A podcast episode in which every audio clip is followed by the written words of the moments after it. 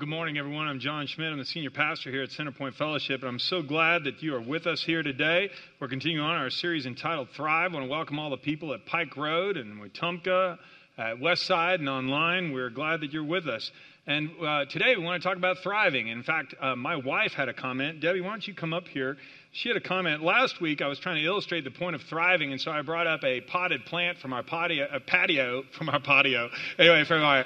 Uh, From a patio that was very dead, and I reminded them that our kids call our patio Death and Row. And I, I wasn't even here to take up for myself. That's why I did it. Okay, anyway, uh, but anyway, the whole thing is you, you, you wanted to say something about that. Yes, I'm here to prove to every one of you that I can grow something. Now, I, I do have a talent for killing things, but right now, even as we speak, in my front yard, in fact, I, I have a picture of something in my front yard I want you all to see.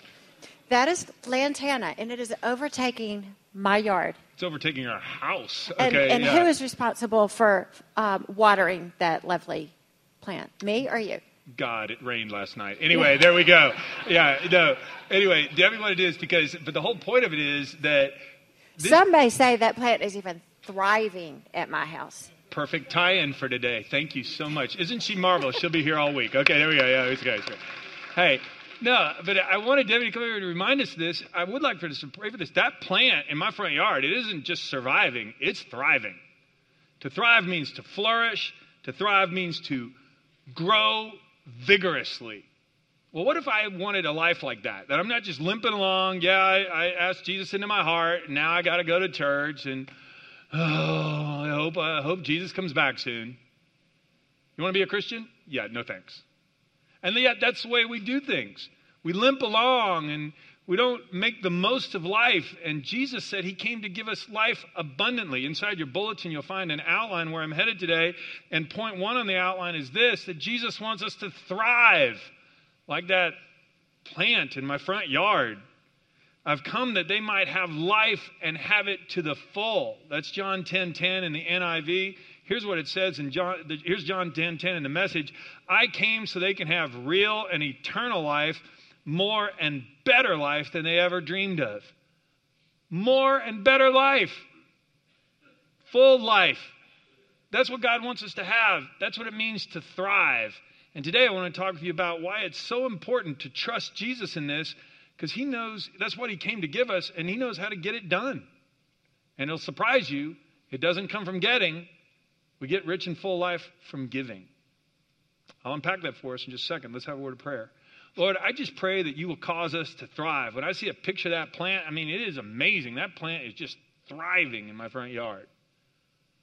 Lord, I want my life to look like that, to be in full bloom. I want to grow vigorously this year. I don't want my best spiritual year to be twenty years ago. I want it to be this year. I want to know you better this month. And I want to experience joy and peace and life abundant. If those are desires of your heart, then right now, would you just pray wherever you are, online or in this room, and say, God, I want a rich, full, abundant life. Please show me how to thrive. Well, Lord, we're trusting you for direction in this, so please speak and move me out of the way. In the name of Christ, I pray. Amen. Hey, if you need a pen to fill in the blanks in your outline, please raise your hand. One of the ushers will bring one to you. Uh, Jesus doesn't define thriving the same way as our culture does. That's the note in your outline. He does not. Our culture says, hey, if you want to thrive, get lots of stuff. Whoever dies with the most toys wins.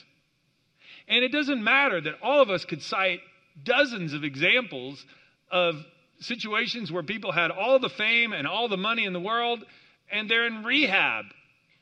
Or they're in fits of desperation, or they're burning through marriages like water, and they're totally unhappy, even though they have all this stuff and all this money. So then what's going on? Um, let's listen to Jesus on this. Luke twelve.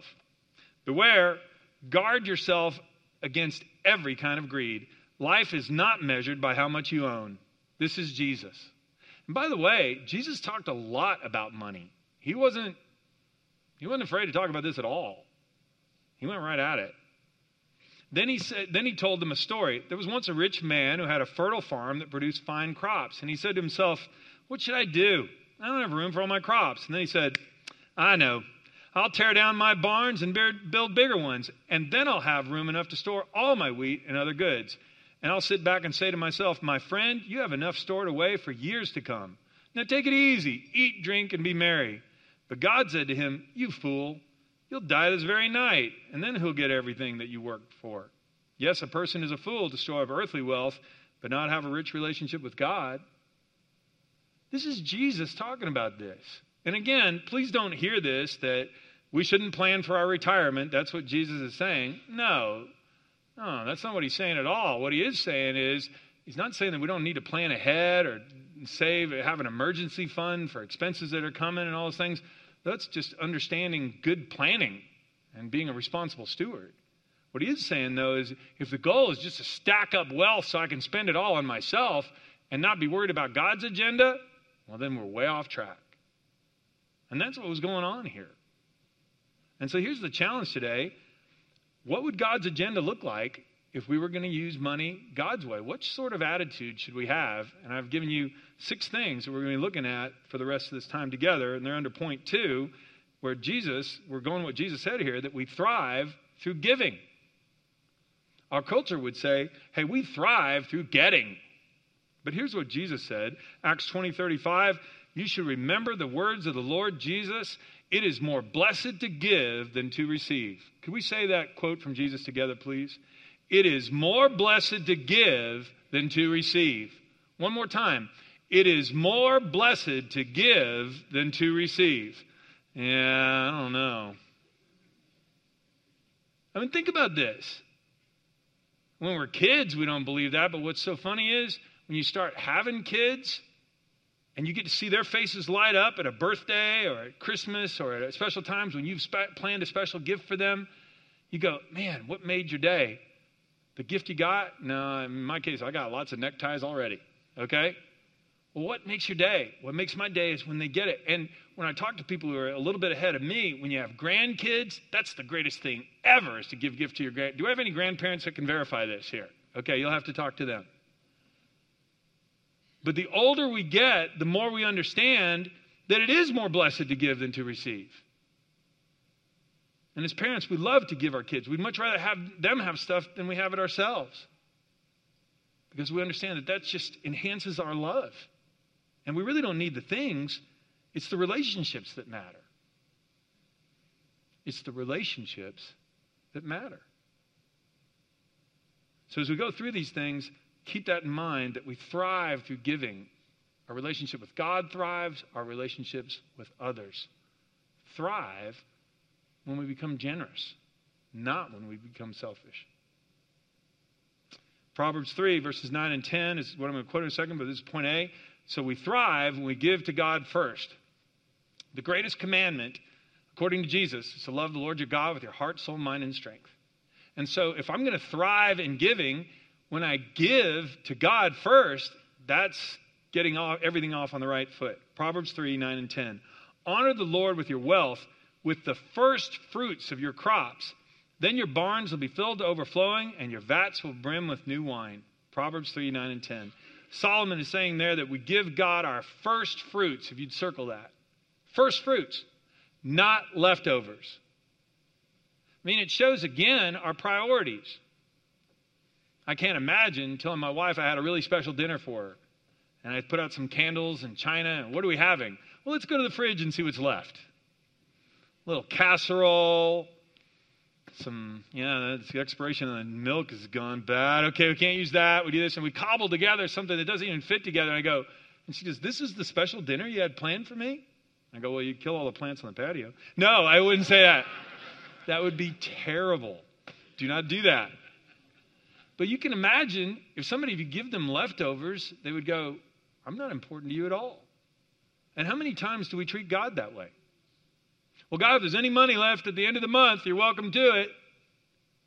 God, if there's any time left at the end of the week, you're welcome to it. Now you know that why God is responding the way he is in Malachi three. last book of the Old Testament, the people in the days of Malachi were just giving God the scraps at the end. This is God speaking to them through the prophet Malachi. Should people cheat God? You cheated me. But you ask, what do you mean? When do we ever cheat you? You've cheated me out of the tithes and offerings due me. You're under a curse, for your whole nation has been cheating me. Bring all the tithes into the storehouse. There'll be enough food in my temple. If you do, says the Lord of heaven's armies, I'll open the windows of heaven for you. I'll pour out a blessing so great you won't have enough room to take it in. Try it. Put me to the test. God had told the children of Israel from the day that he had rescued them in slavery, if they would just trust him, he would be their protector. He'd be their provider. If they would keep him first, he would take care of everything else they need. And do you know that Jesus said the same thing to us? But all too often, God gets our scraps. He gets scraps of our time, scraps of our money, scraps of our energy, scraps of our prayers. We pray when we're running late. We pray when we're scared we won't pass a test. We pray when the power goes off. But when are the prayers that are just saying, God, what do you want me to do today? When the sun is shining. When even though I have a full schedule, I'm going to say, hey, before I begin that full schedule, I'm going to spend some time with God today. I'm going to put him first. Well, that's what tithing is about. It's taking a tenth of our income and putting it first. Because God has given me everything that I enjoy. I'm going to put him first. That brings us to point B on your outline if you throw it over. We thrive when we give cheerfully. I mean, this is a perspective thing. You can write the word perspective somewhere on the sheet there. This is a perspective issue. If I believe that God created me, that Jesus died on the cross for me, that he gave everything that he could possibly give to me, then why wouldn't I give cheerfully just a portion of what I have? Everything I have comes from him anyway. So why wouldn't I give it back cheerfully, going, well, you've given me so much, I'm just returning part of it back to you. Second Corinthians nine, this is Paul speaking about this. Remember this, a farmer who plants only a few seeds will get a small crop, but the one who plants generously will get a generous crop. You must each decide in your heart how much to give, and don't give reluctantly or in response to pressure, for God lives, loves a person who gives cheerfully. He loves it when we give cheerfully to the church. He loves it when we give cheerfully to others. We give cheerfully. God's been generous to me. I'm just paying it forward. This is when we discover what it means to have joy.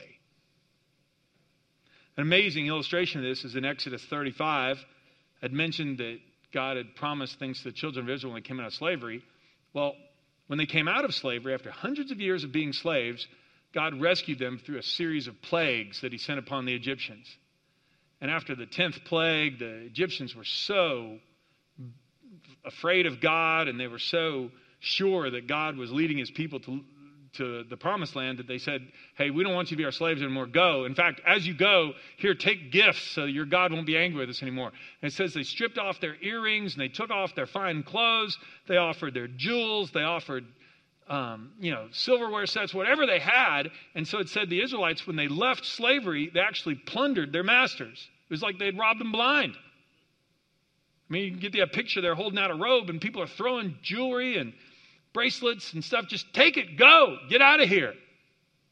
So when they went into the promised land, when they journeyed through the wilderness, they had all of this gold and all these fine clothes. And so there came a time when they got to Mount Sinai, where they were getting the Ten Commandments. God spoke to them and said, I want you to build a portable temple, a tabernacle.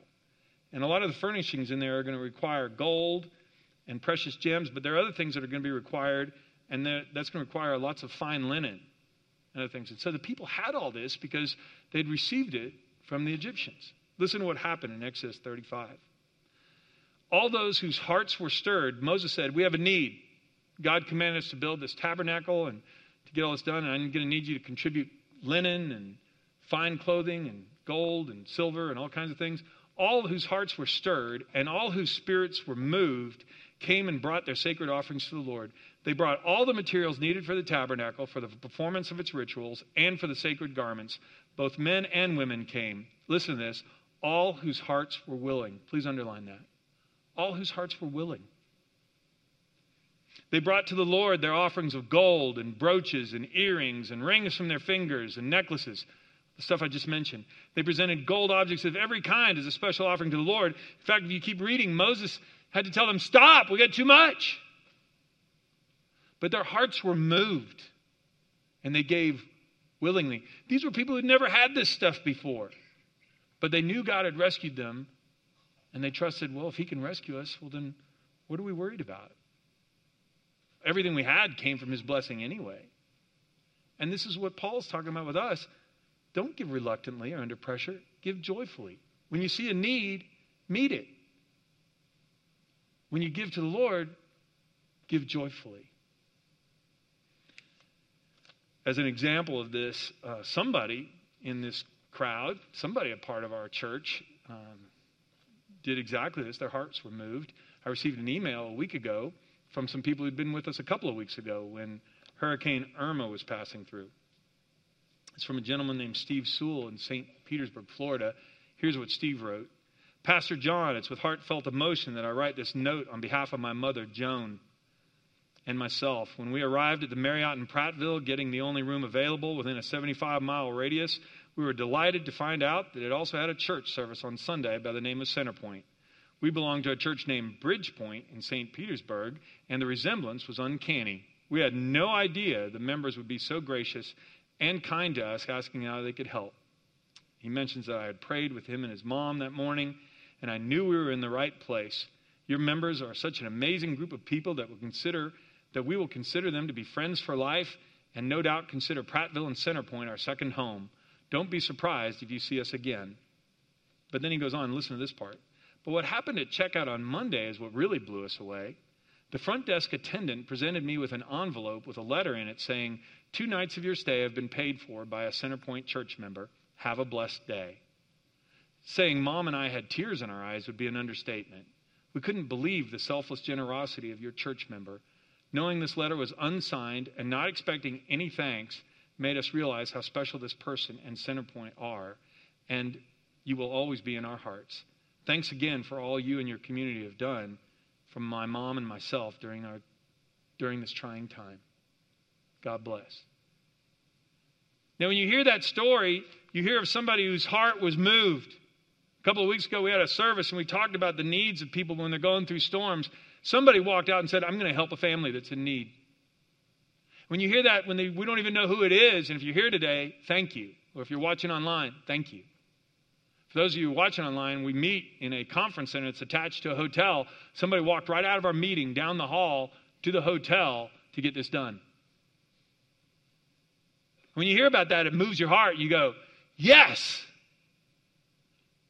Man, I hope I can be like that when that opportunity comes. Remember what we're talking about today? Thriving. Thriving is when we see a need and we do something about it. Thriving is when we use the resources that God has given us and say, God has given me so much and he's blessed me with so many things, I can be hands of blessing to someone else. I'm going to do it. And whenever we hear of somebody doing something with no self-interest in mind and generosity is overflowing, we go, their heart was in the right place. I want my heart to be in the right place. If you agree with that statement, would you say amen? Yeah, that's why we applaud this. I mean, think if we lived our lives this way. Well, then we wouldn't just be existing until Jesus comes back. We'd be thriving. Proverbs eleven says the same thing. Give freely and become more wealthy. Be stingy and lose everything. The generous will prosper. Those who fresh, refresh others will themselves be refreshed. I mean, this is why when we say give cheerfully, and Jesus says, hey, don't think that rich, full life consists of how much stuff you have. The parable of the guy with the barns, the fool who built the barns was going to die that night. He goes, a rich relationship with God is what counts. And the best way to be like God is to be generous because God is generous. Oh, if we could embrace this. If we could just embrace this. But it means going against everything that's around us where we're always fearful and afraid we won't have enough. And that brings us to the next point. We thrive when we give trusting God. I mean, Paul knows this, so he kept writing in Second Corinthians chapter nine. Look, right after he's told people to give cheerfully, he says, God will generously provide all you need. And then you'll always have everything you need and plenty left over to share with others. As the scripture says, they share freely and give generously to the poor. Their good deeds will be remembered forever. For God is the one who provides seed for the farmer and then bread to eat. And in the same way, he'll provide and increase your resources and then produce a great harvest of generosity in you. Yes, you'll be enriched in every way, so you can always be generous. And when we take your gifts to those who need them, they'll thank God. Paul says, look, you got to think of it like a farmer who has seed. He takes some of the seed and he saves it for a crop for next year when he sows his crop. And then he gets a bountiful harvest, and then he'll have enough to eat for the year after that. Now, it implies good management. The farmer can't just go eat it all. He won't have anything to plant. But he has to take what he has, and he has to invest part of it in the next year's crop, and then it will overflow again. And he said it's the same way when you trust God. When you and I are generous, God will provide what you need, so your heart will overflow. I want you to hear uh, from Daniel Greer. He's one of our elders here. And Daniel, if you wouldn't mind just joining me up here. Thanks so much for being here today. Now, Daniel, when we talk about giving, I mean, you grew up in church, right? I sure did, yes, sir. And so this isn't the first message on giving you've ever heard. I've heard plenty. Okay, all right. So uh, how am I doing? Great so far. Okay, okay, we'll keep it going. All right, so, but when you were a kid growing up, your parents taught you about tithing from day one, right? That's correct. When I was a young child, uh, my sister and I both got a weekly allowance for doing odd jobs around the house, and uh, we got paid one dollar every Sunday, but we got paid in dimes. So we got ten dimes, and uh, the way they described to us is all ten dimes actually belong to Christ, but he only requires one of them back. Basically, you're just giving back part of what's already his. And so did you do it? Yes, I had to. My parents made me. Okay. All right. You got to answer that part. Okay. All right. Uh, uh, so how'd that translate when you and Heather got married, though? I mean, so you practiced this. Now you're out on your own. Did you still keep doing it even after you got married? I did. Yes, sir. And so how'd that go? Did you? Was it cheerfully or tearfully? Um, sometimes she might have given me a little raised eyebrow when we first started tithing our money. And because uh, early, earlier in my career, I worked a lot and made very little. And so at the end of the month, sometimes there wasn't a whole lot left over. But I can honestly say that we never looked back and said, you know what, I wish we had taken that money back out of the offering plate. We're always glad we gave it. Yeah, there are other things probably that you would say, I wish we wouldn't have done, right? Yeah, quite a few. Okay. Now, but when we talk about giving, it's not just giving in the church. It's also giving where you see a need, right? Have you guys ever done that where you just saw a need and you felt, I was mentioning here that the people, when Moses said, hey, we have a need for the tabernacle, they they were glad to give gold and jewelry and clothing, whatever was needed. Well, have you ever seen a need and you, you guys were challenged just to meet it? Has that ever happened to you? We have, and we usually, when we hear God call, we try to answer that call. We've had quite a few times with our business where we've had employees who've had a need, and we try to meet those needs. Would you mind sharing one of those with us? Sure. I had a young lady named Meshika that worked for me, and one day I saw her at the Publix grocery store, and I said, Meshika, why are you buying all these uh, microwave dinners? And she said, well, I don't have an oven in my house. And so I went home, and I told Heather, my wife, and um, we called a local place and went by and purchased an oven and had it uh, set up to be delivered, installed, and anything they needed to be taken care of. And we just did it without her knowing. And she came to work the next day just really excited about this oven she'd gotten. It was great to give it without having to get the uh, recognition of giving it. I mean, but see, when, when you give, the last point I had on here was that I've made so far, and point C was that if we give, then God will take it. We don't have to be afraid to be generous because if we trust God, if he's the one who's given us everything, if if he puts on our hearts to meet a need like that, then he's going to make up for it, or he'll give us plenty so that we don't have to be afraid to be generous. Have you experienced that? I have. That's correct. Um, actually, in my own business, um, we've been blessed with great sales, profits, and great people. And I feel like if we weren't um, faithful with the money that's coming in, God would not give us those opportunities. So what would you say to somebody who's never given anything to the Lord or just is really kind of squeaked by in life and has never really experienced giving or generosity? What would you say? If, if you're not giving, I would encourage you to give. If you do give, uh, give more. If you're a giver, go ahead and become a tither. Go ahead and step out on faith, and God will, I promise you, will bless it. Good. So God is faithful. Absolutely. Thanks so much for your time. Can we give him a round of applause? Thank you so much for coming up here. Look, if I'm going to give cheerfully, I can't give fearfully or tearfully. That's why we make giving a part of the worship service here. We pass baskets as part of the worship service. People ask me, why do you make giving part of the worship? Well, it is worship. God, you gave me everything I have. I'm giving a portion of it back to you. It's just like singing. Singing is a part of worship. Singing helps us reflect on, when we sing love songs to God, that you're a good, good Father. It's who you are. It's who you are. And I'm loved by you. It reminds us of who we are. And so it's good when we sing together. When we study God's word together, it's good because we're putting his priorities ahead of our own. We're listening to him and getting our thinking aligned with his. It's an act of worship.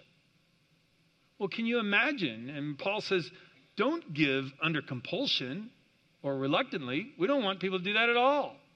I mean, you give to God, let it be a joyful thing. I mean, can you imagine singing under compulsion? You're a good, good Father. It's who you are, it's who you are. Let's get this done. Amen. You go, well, that isn't very motivating. I mean, singing a song under compulsion wouldn't be worship at all. We hope that you look at giving the same way. And not just inside the church. That giving, when you see people who have a need, you'll meet that need. And that brings us to the next point. That's when we thrive. We thrive when we put God first, and we thrive when we give to people in need. Teach those who are rich in this world, Paul again, First Timothy six, teach those who are rich in this world not to be proud, not to trust in their money, which is so unreliable. Their trust should be in God, who richly gives us all we need for our enjoyment. Tell them to use their money to do good. They should be rich in good works, generous to those in need, always being ready to share with others. By doing this, they'll be storing up treasure, their treasure, as a good foundation for the future, so they may experience true life. Jesus said, you want to experience true life? Well, first of all, make sure you put God first. But secondly, meet people's needs. Uh, many of you know that we have extensions now in Wetumpka, and Pike Road, and Westside, or Whitewater Camp. We also have a number of small groups that are meeting in Auburn, and they'll soon be organizing into worship service as well. But I want you to hear from Steve Boston. He's developing that extension in Auburn, and he has a wonderful story of how God spoke to some of the people in his Connect groups about meeting a need through giving. Uh, would you watch the video, please?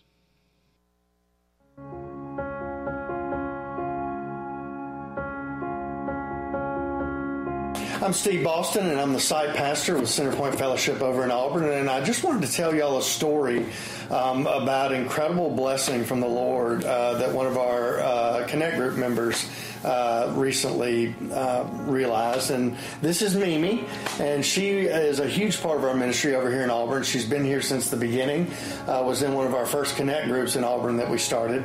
And recently, uh, through a lot of prayer and just making a need known, uh, Mimi was blessed by the Lord with a vehicle, and I just wanted her to share her story with everybody. I'm a single parent. I have two kids. I have an eight-year-old and a ten-year-old. There have been days where I walked to and from work for like two miles going and coming. And I prayed about me getting a car, and I asked our Connect group to pray for me about getting a car. So after we heard the need from Mimi um, at our Tuesday night Connect group, we have a group that meets on Monday night, and we have a couple there, Alex and Ashley Layson. And so we shared the need, and we just said, hey, we've got a, we've got a, a member in another group that has a need of a vehicle. And I said, would y'all just be in prayer about that? And, and I think it was a week later, Ashley called me on the phone and said, Steve, Alex and I have been praying about it. We're moving to Philadelphia, and we'd like to donate our car uh, to Mimi. And I, I got... we were just floored. I was just blown away.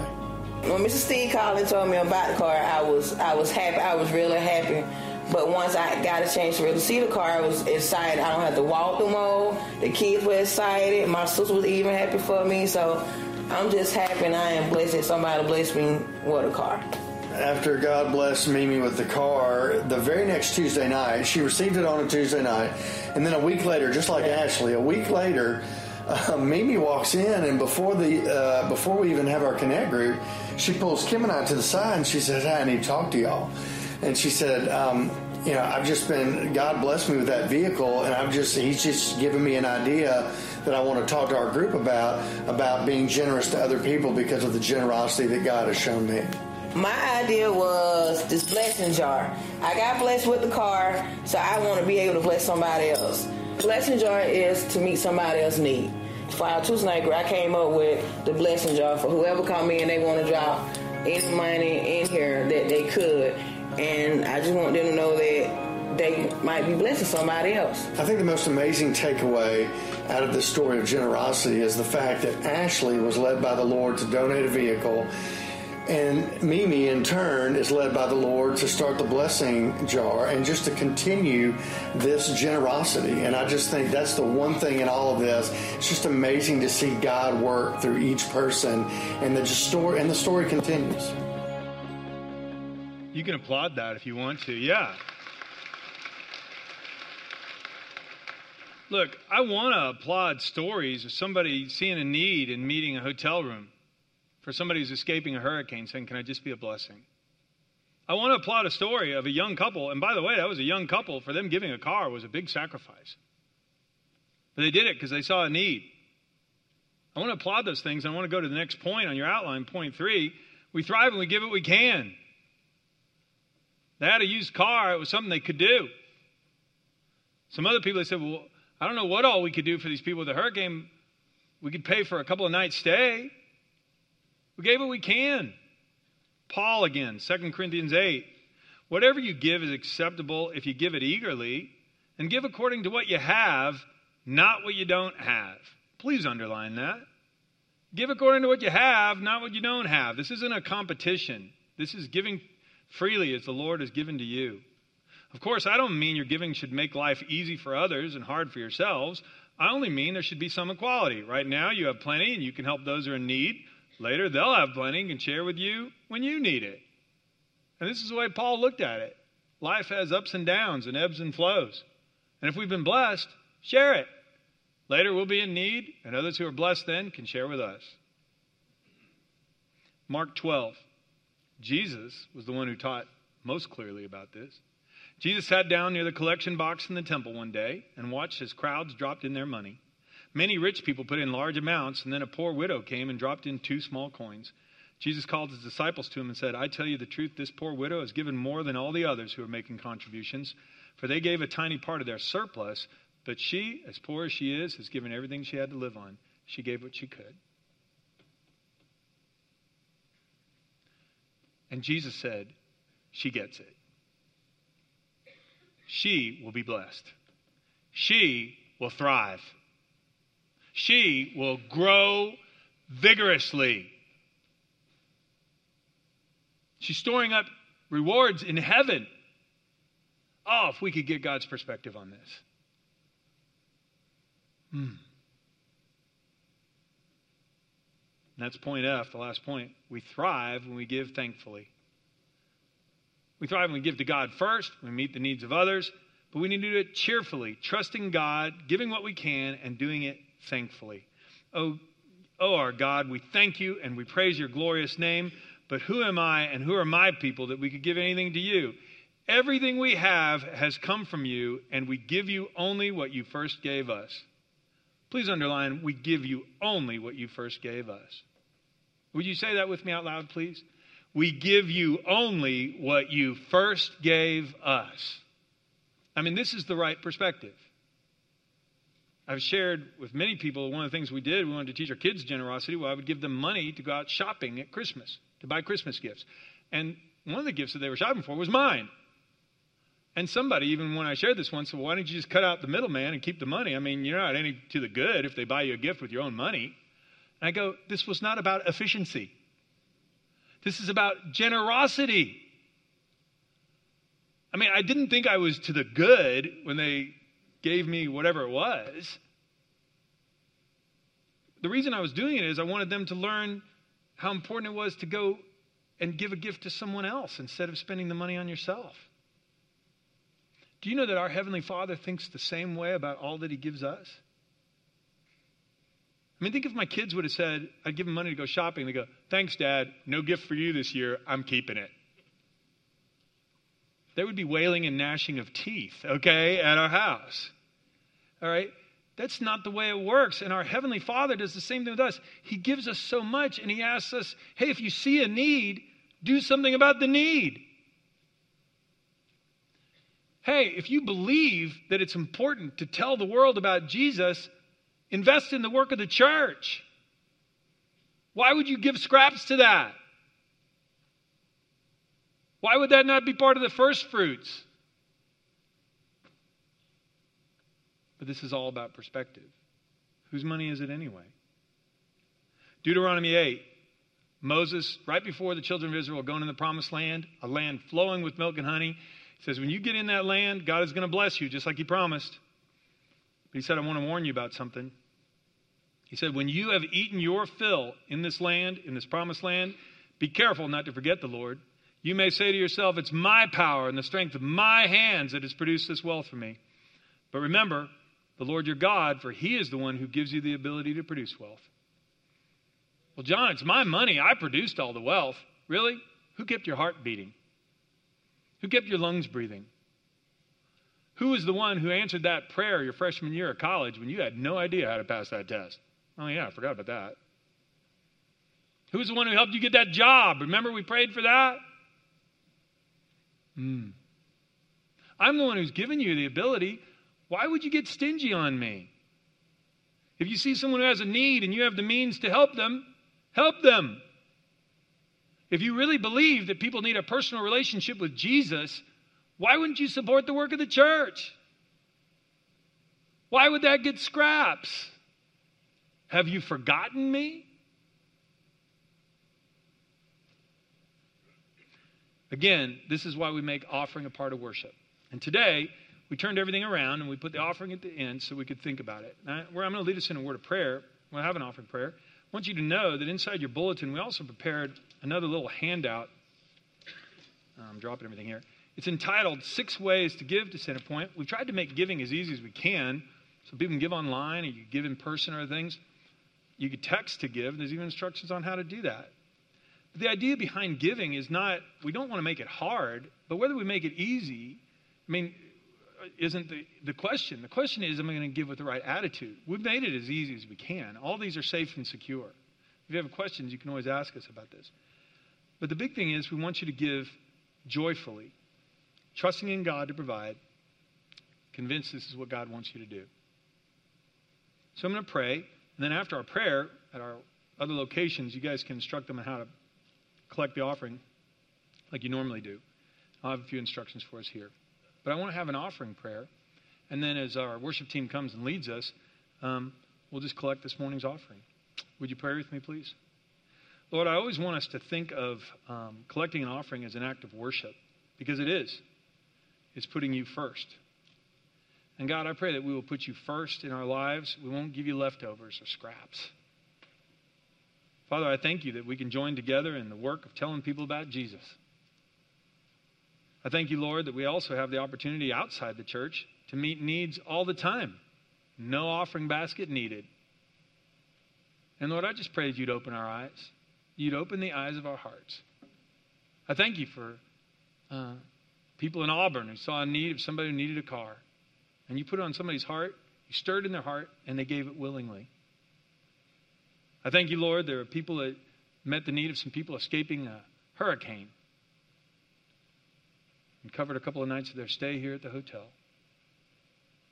And Father, I just want to be like that. I want stories in my life where I've seen you do amazing things with just whatever I could give, even if it isn't very much. I thank you for the widow who gave her two small coins. And I thank you that Jesus saw it and pointed out that she gave what she could. And so, Lord, help us to give joyfully, generously, and trusting in you to provide. I pray these things in the wonderful name of Jesus.